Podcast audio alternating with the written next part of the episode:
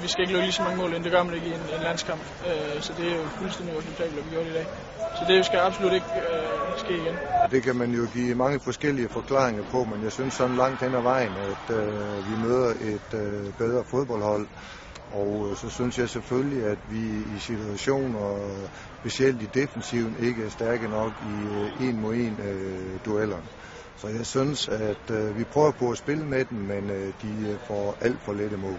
Vi kommer bagud 1-0 efter 3 minutter, og der knækker vi allerede en lille smule. Øh, og så bliver, synes jeg, første halvleg bliver lidt, hvor vi, vi falder lidt for langt tilbage på banen, og vores angriber bliver hurtigt træt. Øh, fordi de bliver ved med at skulle op i pres og falde ned. De har mange øh, intense løb. Øh, og det gør, at hele holdet bliver presset lidt længere tilbage, og de får lov til at spille i de rum, hvor vi helst ikke vil have dem til at spille.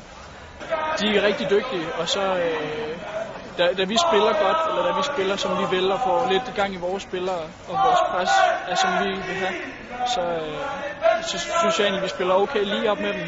Men da vi falder ned, så er det, så er det klart, at de knækker og så spiller udenom os og er bedre end os. Jeg synes, at Schweizerne de, øh, er hurtigere på bold, end øh, vi er. Og øh, jeg må sige, at jeg synes, at øh, knækkene de arbejder hårdt, men øh, det er alt for lette mål, øh, de får scoret. Og jeg må sige, at det er en kombination af, at de er gode, og vi måske ikke specielt i duellerne, synes jeg, er stærke nok.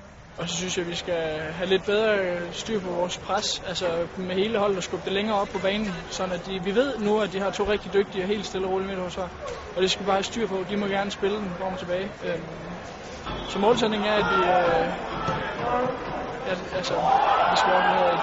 Så. Vi skal møde dem igen allerede om to dage.